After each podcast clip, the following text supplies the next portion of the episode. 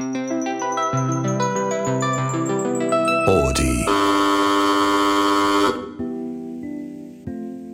さんこんばんは。二村ひとしです。こんばんは。映画 .com エビタニです。私たち二人が映画にまつわるディープな話を繰り広げる。映画と愛と大人の話。アット半蔵門、えー、ナポレオンをね超大作を見てきたんですけど。リドリー・スコット監督はい。はの作品ですね、いいかがでしたか？い、やーなんていうんですかね。私は本当に素晴らしい反戦映画だなと、こんなにも戦争がいやらしく、うん。ナポレオンという人がうん。行っていた偉大さをスタートからどんどん下げていくっていう。そして戦争の嫌な部分が見えるっていううん。のですごい私としてはなんか見終わった後にあーっていう気持ちになった。うん映画でしたね。ホアキンですからね。そうですね。ホアキンが、まあ、ああいうダメな人をやらせると いいですね彼は。ね、な。あの前にも話した「ハーとか、ハーとかね。まあその悪の側面が出てくるうん。弱者男性の悪の側面が出てくるジョーカーとかね。で今度のあの来年公開される、えーポーは恐れている」うん。っていうのも楽しみ。ポーだっけ？ボーだっけ？ボーは恐れている。もう楽しみでしょうがないんですけど あのそうホアキンフェニックス。ずっと ずっとホアキンが映っていて ホアキンが映ってるからたくさんの人が殺し合ってるかっていう。いやそうなんですよね。すごい大作で、うん。人もお金もかけているうん。映画なのうに、ん。基本的にそのナポレオンのホアキンと、うん。そのジョセフィーヌうん、の奥さんね。のセリフうん。がほぼ中心。喋ってる人たちがほぼその2人っていうのは、なかなかあれですよね。うん珍しいというか、なんか大きい作品なのになんなんていうか界隈は小さいというか、うん。まあ品そう。だから歴史上大変なことをしちゃったというかしたというか、うん。そういう人の、まあ、だ男性のねうんうん。非常に身近で起きたことを 戦争とまあ夫婦の問題戦争と夫婦の問題っつってうん。交互に描いてる、まあ、そういう作劇だったんですかね。うん。な長さはどうでした？いや。な何時間あったんだっけ？158分ですね。なので2時間38分。そんなでもないか。一応3時間よりは短い。短いはあ短いあれほどではない。キラー・オブ・ザ・フラワームーンよりかは短いです。そうか、まあでもあれでしたね。終わった瞬間本当にお尻が痛いと思いました、うん。うん。あの飽きなかったんでなんか作品見てる時は全然おおっていううん。感じではあったんですけど本当終わった後のあ腰腰へのダメージがひどいっていう感じでしたね。不思議なことに全く飽きませんでしたね、うん。ね寝なかった。まあ あのこれはフラ、えーキラー・オブ・ザ・フラワームーンも全くそうなんですけどあれはもっとなあれ4時間近く3時間超えですね。はい。で寝なかったうんんですよ。でやっぱり見てる人を引っ張る力というかあの面白く見せるっていうのは、あだから長くても大丈夫だっていうことなのかもしれないですけど それにしても長すぎませんかっていう。あの寝なければいいっていうものではまあ面白かったから寝なかったんだけど面白ければいいっていうもんでもない気もするんだけどまあ短くする意味がないんですかねあれはね。短くしちゃうと大事なところが。まあえ多分リドリー・スコットが描きたい部分を全部残したというところなんでしょうね、うん、誰も綺麗って言言えない力関係なんですかね映画の制作上。今回これあれなんですよね。制作自体が AppleTV さんが制作をしていて、でまあ配給的にソニーピクチャーズが入ってうん。配給してるっていう結構最近そのキラー・オブ・ザ・フラワームーンとかも同じようなうん。形態でいわゆる配信会社さんが制作を作ってそれをまあ言ってしまえばアカデミー賞対策っていう言い方をするとあれなんですけれどもまあアカデミー賞にノミネートする条件っていうのが一定期間劇場で流しているっていう条件が入っているので、うん。まあその、まあ、最終的には配信されるんだけれどもまあそれを劇場で流してっていうような作品の一つがこの「ナポレオン」なので、まあある種こうなんて言うんですかね配信会社さんのプロデューサーさんが入って多分制作をしているのではっていう感じはあるのでまあ力関係は監督の方が強いのかっていうのはあったりなかったりなのかな配。信で最終的に配信会社の持ってるコンテンツだぞってなった時に長ければ長い方が長いことはマイナスじゃないっていうことなんですかね。いやーそこはどうなんですかね。連ドラっていうか割って配信するのかな？配信する時は何話かに。まあなんかその可能性もあるかもしれないですけどでもなんかリドリー・スコットの作品を割るのって感じもあるそうだよね。逆に割らない気もしますけど。一気に見てください、うん。お家で。うん。まあそれこそ去年のアカデミー賞作品賞を取ったコーダうん。もうあれもアマゾン制作の作品だったりするんでうん。まあなんかそのなんだ配信会社が作ったものだからどうっていう話では全然ないとは思うんですけどね。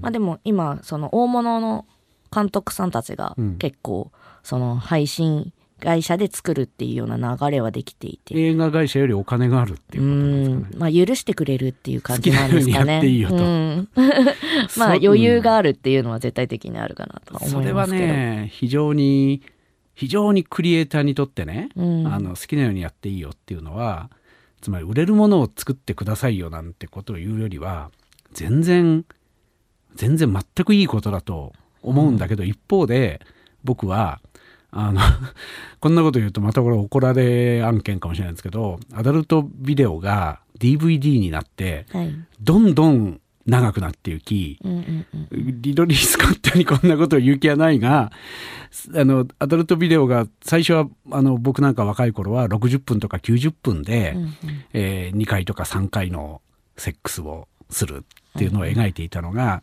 しかもそれを2日とか3日かけて当時はお金があったから撮影していたのが、今は1日の撮影で4時間作品を撮れ その中にあの5回ぐらいエッチなシーンを入れろみたいなことを それを長いんだからあの4時間やっていいんだからやっていいよみたいな言われ方をされてもそれはどう何が起きたかというと AV の監督がどんどんみんな編集が下手になっていくんですよ。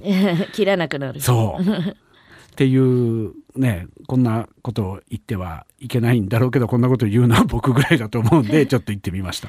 まあ、あとは可能性的な話で考えるのは、うんそういう意味でその制作会社があ配信会社が作っているんでそんなになんて言うんですかね興行収入にこだわりはないっていう部分があると要はこ長くなると回転数が悪くなるじゃないですか。一日に3回ぐらいしか上映できない。できないって、うん。そうするとやっぱり興行収入にも影響してくるので、まあ多分普通のスタジオであれば、まあそこまで長くしてくれるなっていうのはうん。一つの要望的に出てくる話、だけれどもまあその配信系の会社さんだとそこの要望がないっていうのはあるかもしれないですね。ね。だからまあ長くても許容されるっていうような部分。うん。いやいろいろ勉強になります。なるほどね。まああのまあ 長推測ですけどね、うん、まあ長さっていうかその圧倒的なねその物量戦争シーンのことだけではなく、そのドラマ部分はいかがでしたか？その男と女の ダメな男とひどひどい女って言っていいのかな？なんなんあの夫婦は何なんいですか、ね、やでもあれは完全なる共依存共依存ね。ですよね。まああの2人の関係云々というよりも、うん。あの私まあ同世代の女性と一緒に見に行ってたんですけど、うん。やっぱりあの妊娠ができないからはい。あの縁を切られる離縁されるっていうあの形は本当に苦しいよなって、うん。どんなに愛してうんいたとしても、うん。それができないっていうのはまあそれがまあ王室であるっていうことなのかもしれないですけど、うん。まあなんかそこの切なさでだからそういう別れ方をしたからこそのこう共依存みたいなのもまあその前からあるものが余計濃くなってしまったっていうのはあるのかなっていうのを思いましたね。うんあれあの人だって前の旦那の間に子供がいてナポレオンが剣を返しに行った時に子供出てきたよね。あれ多分その後に要は彼女髪の毛切られてたじゃないですか、ショートカットで。で牢屋に入れられてたっはい。て言っていて。で生き残るためにはいろいろしたの聞きたいって最初に言ってるんですよ。あだから多分その結構性的な虐待みたいなものとかを通っちゃったせいなんじゃないかっていうのは思いました。ーなるほどね。いやー長い映画のポイントになるセリフをちゃんと聞き流さない。偉い。さすがですね。なるほど、なるほど。それは気がつかなかったわ。いいや結構そのスタートの彼女の出方とかがやっぱりあんまり貴族っぽい感じじゃなくて、うんうんうんで貴族に見えるって言って、うん。嫌みたいな会話をするじゃないですか、うんうんだからなんかどういうその社会的なんだろうっていうのはすごい考えながらみうん。なんか見てたんで、うん。でまあ彼女がどんどんやっぱより美しくなってやっぱ、結局は髪の毛を長くするっていうところだったので、やっぱりあれは意図して短かったわけじゃないという感じなんだろうなというのを思ったとこでしたね。まあナポレオン自身も、うんナポレオン・ボナパルト自身もまあ要するに偉い人じゃないわけですよねあの人そうね。ですね。で まあそれが田舎の軍出身の軍人が、ああの人の才能って何だったんですかね戦争が上手だったってどうどういうことなんですか？その何百万人が彼に彼がうん。いろいろ政治的に動いたり、よし戦争をするぞって言ったことによってフランス人も含め外国の人もちろん含め、うん。うんな何百万人死んだんだっけ？なんか言っちゃう300万人って言ってましたね。最終的に。それは つまり彼は戦争がうまかったのか。彼彼は一体何をしたんですあのかね結構描き方であんまりこうナポレオンカリスマ性がある人っていう描き方をわざとしてないと思うんですけど、まあ実際は本当にカリスマ性のある人だったんだと思うっていうのは一つで私すごい見てて思ったのが「キングダム」ってまあアニメとはかあれですね、えっとまあ漫画。中国の中国の。三国志の話。そうですそうですそうです、あれでやっぱりこうまあ大将になりたいっていう将軍になりたいっていう少年の話で、うん。そこに出てくる将軍たちってやっぱりすごく魅力的かつ、うで自分が先頭を切ったりとかして進んでいって、みんながそこの求心されてついていくっていう将軍なんですけど、やっぱりその戦争のところを見てるとナポレオンもやっぱり将軍なんだなっていううん。形があってだからみんなこうついてくる。ついていきたいって思えるっていうところなんだと思うんですけど、うん。まあリドリー・スコットはあえてそこをまあ描かなかったのかなっていう感じはちょっと感じましたね。あこの人人望があるんだなって思えたのはあの一回島流しになって、うんうんうんうん。フランスに帰ってきた時に軍の中にまだ彼の信者がうん。たくさんいて願えるっていう、まあ、それがなかったらあのあのあれ以降の状況はなかったわけだか、なから。そうなんだけどだからそそうだとするとじゃあその戦場で戦争だっていう時にカリスマになる？みんながいやこれはお前は死ぬかもしれないけど国は勝つんでっていうことで、まあそんなこと言わないんだろうけどまあなんだろうね。人を要するに駒にできる才能？うん。それはまたなんだろうな。あの自分たちではない民族だから虐殺できるみたいなのとはまたちょっと違う悪ですよね。戦争を遂行できるっていう。だからそれこそあの本当にこの戦争の描き方として上手だなというか、んん。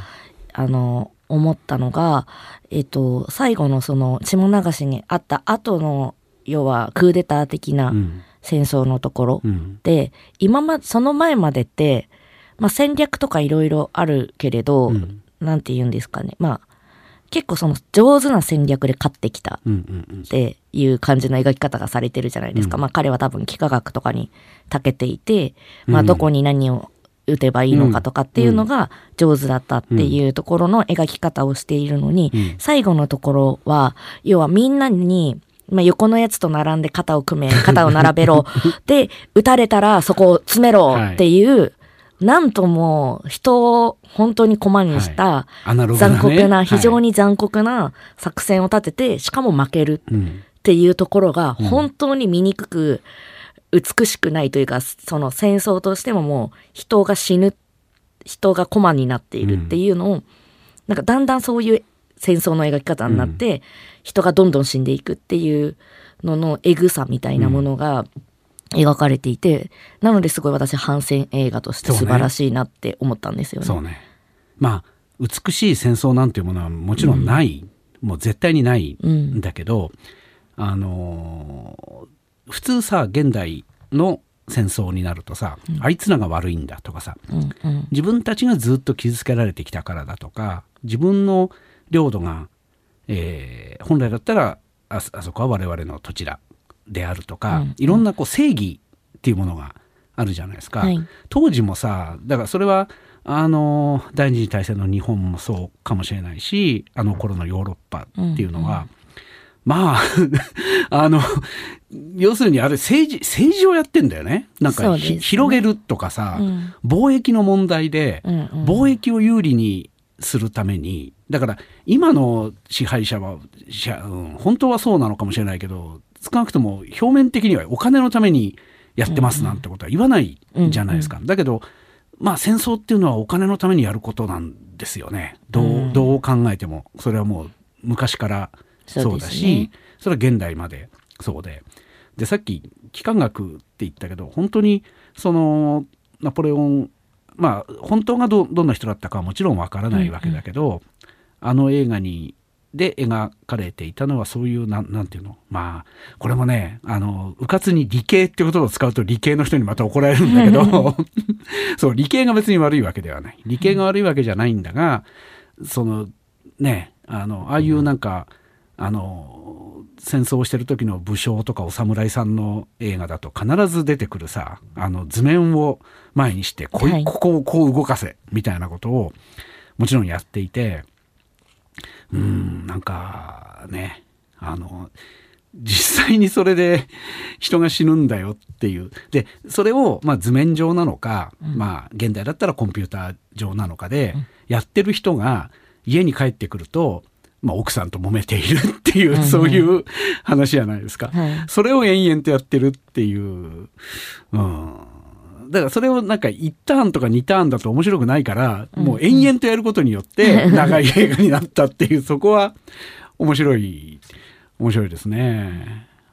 あれはどう思いました？その最初に、うんえっ、と要はまあ遠征エジプト遠征行ってる時に、うんうんうんあのまあ彼女が真男とずっといるので、はい。あの帰ってきて追い出した後にはい。行われる罵り合い、あそこのシーンは二村さん的にどうです？いや、どう、どう、どうでしたかっていうか、まあ、な、なんだろうね。あの、はっきりともう証拠が上がっているのに、うんうん。あの時点では分かれないうんわけですよね。それは、あれは、こう、二人ともせっかく貴族になれたからなんですかね。子供ができないっていう理由であれば、離婚できるが、あの、あれはやっぱり傷つけ合うことが気持ちいいんですかね。あの人たちは。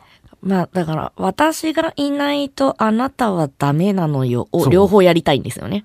ああ、男の方もやりたいんだ。あ最初だって最初同じセリフをうんうんうんうんただの男よただの女よってうん最初にうんお前俺がいなければお前はただの女だって言ったのは確かナポレオンが先に言ってその後になんかごめんさっきひどいこと言ったみたいな時にジョセフィーヌが私がいなければあなたはただの男よっていう。男がさ、うん。女の人に対してさあの俺がいいなければまあ現代の男はそんなこと口では言わないが、まあお金を稼げてる人は、うんみんなそう思ってますよね。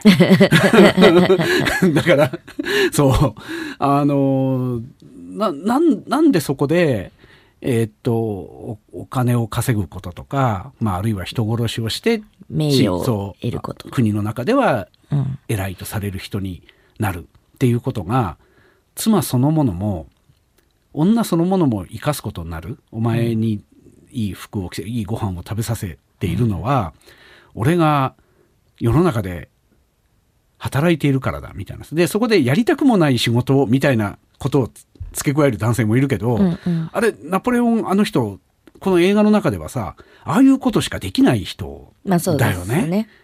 い要は戦争の指揮をを取ることしかできない人。人付き合いもちょっと苦手な感じでしたよね。うんまあそれはあの人がね演じてるからなんだけど。ホアキンが演じてる。そうそこがすごい素晴らしいんだけど、もうホアキンをキャスティングした時点であこの人は別にそうなんかあの戦争機械みたいな人ではないがつまり真心とか性欲とかがないわけではないうん。人間なんだけど、残悲しいことに本人もそれをどう思ってるか分かんないけどやれることは戦争の指揮を取るうんこと、でしかもそれが抜群にうまいうん。っていうそういう人ってそれが戦争じゃななければ現代にもたくさんいると思うん現代の日本にもたくさんいると思うんだけど、うん、あとなんか若干さっきの話に戻るんですけど、はい。ナポレオンのそのすごいところって、うん。多分そのさっき言ってた政治的な部分うん。で戦争をうん。行っている中で、うん。彼って軍を鼓舞するときにフランスの誇りを取り戻せみたいな。はいはい。なんかこうなんて言うんですかね。なんか結構精神論的な話を語るうん。のがやっぱりいわゆる政治家じゃなくって軍人で軍人の求心力があったのかなっていうのはちょっと思ったところではありますね。なるほどね。なんか国自体が景気が悪いとそういう言葉の方が効くみたいなことが、うん。まあまあ全体に効くかどうかわかんないけど一部の人には効くそうですね。だろうと。ででそのさっき共依存っておっしゃったんだけど、あのー女の方はだから男の方はそうやって俺がいなきゃお前はただのその辺の女だ、うんうんでまあた貴族社会の中では確かにそうじゃないですか。はい。だけどまあ彼には彼女が必要なんですよね。うんな何が彼女良かったんですかね？何が彼を支えていたんだろうね？でもあの要はそのそう第一統ん？総統の,、むあの妻は忙しいのよっ はいてはいはい。言っててやっぱり彼女はそれこそ、うん。結構こう人付き合いが上手なタイプ。社交をしててあげたのかっていうのはあるんじゃじないですかね。うんうんまああと、まあ、純粋に惚れてたってとこですよね。どこに惚れるんだろうねあれね。でも一目惚れみたいな感じでしたよねましスタートは。でもなんかその今回のそのナポレオンの描き方で言えば、うんやっぱりこうナポレオンは女に要はなんか絶対あの嘘じゃないですか。そうどこどっか行ってて女をいめちゃくちゃ抱いてきたぜはい。みたいなの、はい。はいああいうのとか全部多分嘘じゃないですか、はい。はい。なんか多分お女にモテない男で。うん。いやモテないですよ もうそれこそセックスももう単調で下手でみたいな感じで描かれていて、うん。まあだからそんなモテない男のが惚れちまった女ってことだ、っうん。うんうんうんていうまあまあ一目惚れしちゃったからまあ恋愛もよくわかんないから惚れすぎちゃってめんどくさい重い男になったっていうい感じはあります。い、ま、全くそうだね。あの、ひもて、ひもて男性の、えー恋愛の分かってなさというか、まあ、怖くて次に行けない。権力があるにもかかわらず、うん。でもそうすると、奥さんは、ジョセフィーヌ、うん。奥さんはそれ分かってたってことですかね。彼のあ。そういうところを、分かってんですよね、あれね。あのだからあれですねその次女のあの、はいはい最初付き合い始めた時の次女に、ナポレオンはどうなんですか？魅力があるんですか？みたいなお話をした時、あの、嫌いなんですか？みたいな話をした時に、はいまあ魅力はあると思う、みたいなう。ん全然惚れてない、みたいな。まあ、要は、利用、彼女にとって利用価値があるというか、まあ彼は大成するんじゃないかって、若干見込んだ部分ですよね。うんで、大成するしね。しするし。うんまあ、だからこそ最初は真男、出会った美しい男といろいろやっていくけど、うん。まあ、本当に彼がいなくなってしまったら自分自身はなくなってしまうし、うん。あとはなんだかんだ彼の魅力にだんだん気づいていった。最初はその魅力は、まあ、ないとは言えないみたいぐらいのうん。ものだったのが、まあ、彼の魅力というものに何かしら彼女は気づいていったのかっていうところうん。なんですかね。あのその長い長い映画だからね、そのしかも一人の人生しか出てこない、まあ一人っていうか二人の人生しか出てこない。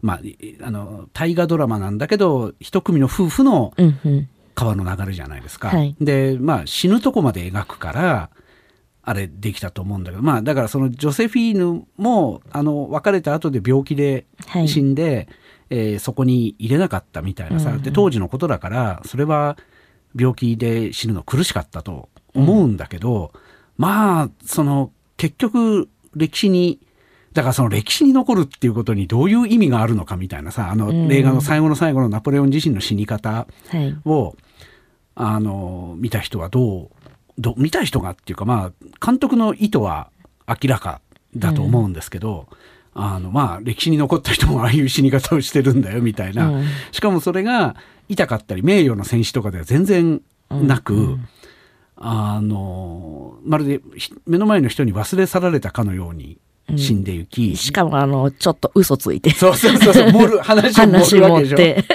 まああれ完全に我々のことなんだけど 我々もああやって死ぬんだろうなっていう感じなんだけど、まあでも歴史の教科書に名前はうん。残っていて、何百万人死んだっていうことは残っていて、はい。で奥さんの方はこれはもうだんそれが男性社会ということなのかなんか時代が動くっていうのはそういうことなのかわからんけど、うん。彼の奥さんとして名前が残ってるわけでしょ？ね。うん。うん。まあだからそのことを別にいいとも悪いともなくこういうどうやったって人間っていうのは哀れなもので惨めなものですよっていう オチだったっていうふうに考えるとまあ長い時間かけてやったのも良かったと思うんですけど、うんいや皮肉な映画ですよね。そうですね。うんあとアメリカ人がそのフランスの そうずっとナポレオン英語喋ってるから。そうそうそうあのね、あの、ネタバレ、えっと、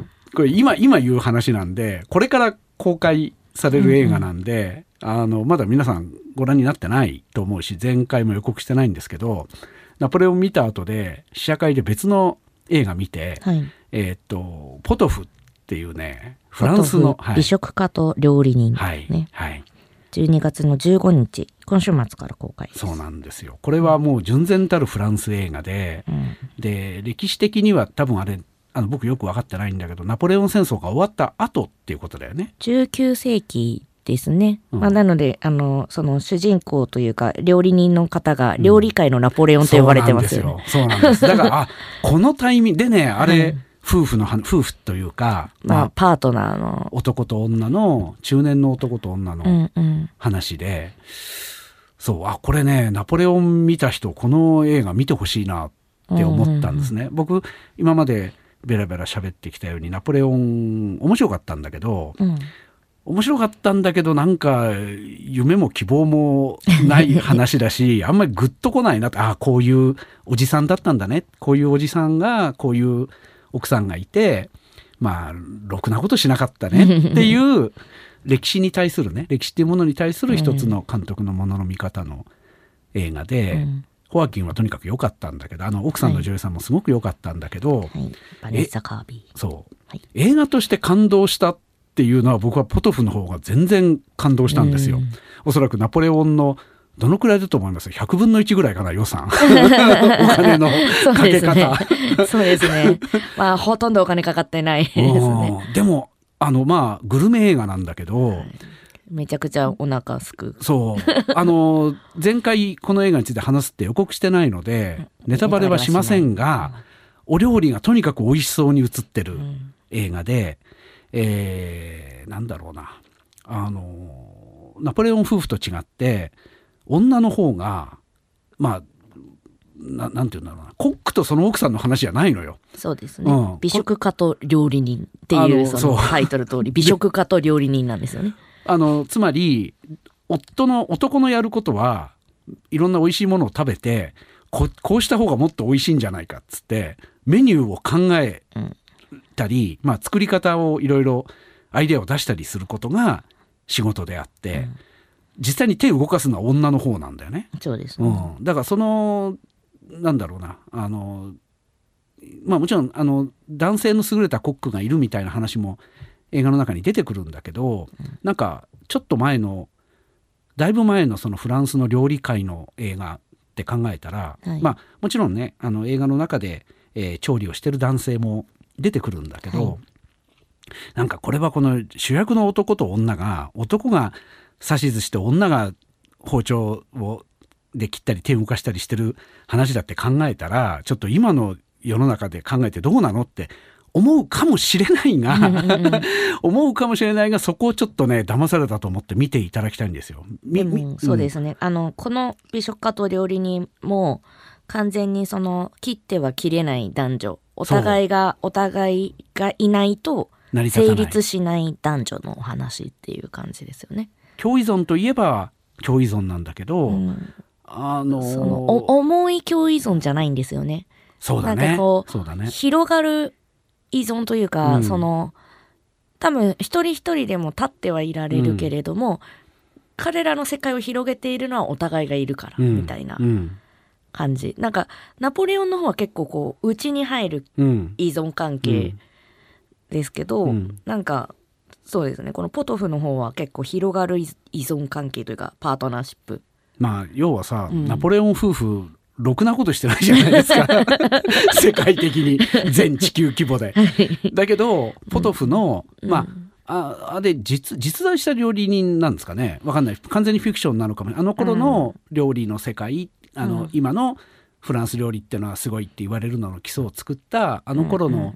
えーフランスの料理人の世界ってのはああだったっていうとこだけちゃんとやっててあの登場人物はフィクションかもしれないけ多ど分フィクションフィクションなんでしょうね。ううん。ん、だけどまあ周りを幸せにしてますよね。あの人たちは。うんうん。そして、えっとまあポトフの2人は夫婦ではない、まあ、この辺もね映画をちょっと見ていただきたいんですけどあのなんなんていうまあ子供がいないみたいなこともさ、うん。あれとあのナポレオンナポレオンとこう、はい。響き合ってるというかさ、うんうん。だけどあのあの2人のその美味しいものを作る才能がさこれネタバレギリギリかな。ちゃんと続いていくじゃないですか、はい。いい映画だなと思ったんですよね、ポトフ。あとあのーね私は本当に、まあ、最後にのセリフがすごく好きです。ラストのね。はい。はい。ぜひあの皆さんも見ていただいて「うん。ハッシュタグ映画半蔵門」でポトフの感想を お待ちしてます。いやナポレオンとじゃあポトフ公開されたら、うん。ナポレオンと重ねてみる？つまりフランスの出来事で、うんうんうん。あの中年の男と女の話で、うん。2人でまあまあおっしゃる通り本当にどっちの夫婦どっちの男女も共依存うんうん。してるんだけど、片やフランスの田舎で美味しいものを作り、はい片やフランスの国の外に出て人を殺しまくった人に死ねという命令をうん。したりしていた男の話。これ比べられるものじゃないんだけど、うんなんていうかな。あのいやあのナポレオンが公開された直後に日本でポトフが公開されてるの僕はなかなかいいなと思った。なんといってもね料理のシーンがねなんていうんですか。ずっとお腹すくんですよ。本当にそうで。ずっとお腹すくあれ。あのーグルメ映画ってさ、うん。ななんだっけ？バベットの晩餐会とかさ、うんうん。昔からあるじゃないですか。美味しいものが出てくる、はい。特殊な料理人の人生の話みたいなのって出て出てくるんだけど、うんうん。まあこんだけ尺取って料理してるところをしっかりカメラがほぼワンカットで追いかけるみたいな、はい。こんな映画なかったと思うんだよね。だからそういう意味ではナポレオンの戦争シーンに近いっていうか 料理し生み出してる生み出してる。そう。なんかね出来上がった料理を見せたり役者が美味しそうに食べてるだけじゃなくて作ってるとこ見せるのがすげえって思って。でそこに BGM が全くかかんないのね。あそうですね、うんあの ASMR そう。あの鍋の煮える音とか あとそれフランスの田舎の話だから、うん。庭で鳴いてる鳥の声とかとか、犬が吠えてるとかうん。だけを BGM に映画の中のまあ半分ってことはないけど3分の1ぐらい料理してんだようね。ん、いや素晴らしい映画。うん、今それで思いました。ナポレオンは犬映画でしたね。ああ。あの私実はパピヨン飼ってるんですけど、はい、パピヨンが、はい。あのマリー・アントワネットの愛犬だったっていうのがあったんで、結構犬がいっぱい出てくるからパピヨン出てこないかなって ずっとちょっと犬が出てくるたびに凝視してたんですけど、残念ながらポメラニアンしか出てこなかったです。ああなるほどね。はい。まあそんな感じで対照的な2つの映画、ねあのハリウッドと配信事業者がお金をかけて、えーフランスのある時代の戦争を描いたうん。ナポレオンと、フランス人がフランスの田舎で、はい。まあそれとちょっと後ぐらいの時代の、えー平和なはい。もう本当に平和な中でだけど人間の葛藤がちゃんとあんだよね。ちなみにこの作品であの監督のトラン・アン・ユン監督は、はい。カンヌ国際映画祭で最優秀監督賞を優勝しております。やっぱりこう国際的に認められた映画なんですね。あの料理シーンの長さが。はい。い、やお話がいいんだよね。なんかさそいいのです。ななんだろう。夫がお男がいろいろこういうものが食べたいまあ夫自身も手を動かすんだけど2人で一緒に台所やってんだけど、うん。まあ奥さんがとにかく天才料理人であるっていうそのなんそれがね別に男女差別じゃないんだよね。うん。うん。なななんだろうね。違うことをやってることが決して悪いことではない。まあ、うん。時代のこうねうん。タイミングもあると思うんですけど、はいはい。女性がこう出るか出ないかとか。そう。だからうん。男女関係における男がこうやだから、ね、全然今の今風のフェミニズムっていうか男と女は対等で同じことしなきゃいけないっていう映画じゃ全然ないんですよ。むしろ古臭いさっきもちょっと言ったけど一見それは男女差別ではっていうことをポトフではやってんだけどそこがなんて言うんだろうどうどう考えてもいいんですよね。だからそういう意味でも、えー外で戦争してくる男とそれい家にいる女っていうのを描いたナポレオンとそこも対照的のような気がするので、まあぜひちょっとねあのどっちも劇場公開ポトフの方はもうじき始まるということですけど、は12月の年末の映画鑑賞にぜひ、はい。ナポレオンとポトフの2本立てで、はい、お願いご覧になってください。は、はい。いえーそんなわけで。ですね。はい。ぜひナポレオンの方も、ハッシュタグ映画半蔵門で皆さんのご感想お待ちしておりますので、はいよろしくお願いします。次回。じゃあ次回は何にしましょうか？いやもうこれね、はい。ちょっとねあの 語りたいことが。はい。あの「鬼太郎誕生ゲゲゲの謎」今もう、何ですかね、ブームになっているというか、ある種の社会現象みたいな動きをしているはい。映画ですね。はい。はい。えーちょっとねあの僕はあの老人のオタクなので いろいろ。水木しげるファン。そう。あのまあいいや。まあ次回話しましょう、なので、話したいことがいっぱいある。はい。はい、来週は、あ、次回は、鬼太郎誕生ゲゲゲの謎をネタバレ全開でお話しさせていただきますので、ぜひ次回配信までに皆さんも、はい。あの、見ていていただければと思います。はいはい次回は12月の27日に配信となりますので、よろしくお願いします。今年ももう終わりですねそうなんですよね。2023年。ちなみに2023年の1月から我々のこの番組始まったので、1年もうすぐ1や年っていうことですねあ。っという間ですねはい。はい、そうですか。はい。じゃあまあそんな感じで次回もよろしく。よろしくお願いしますはお願いします。映画と愛と大人の話、アット半蔵門。ここまでのお相手は、映画 .com エビタニと、二村ひとしでした。おやすみなさい。おやすみなさい。Audi.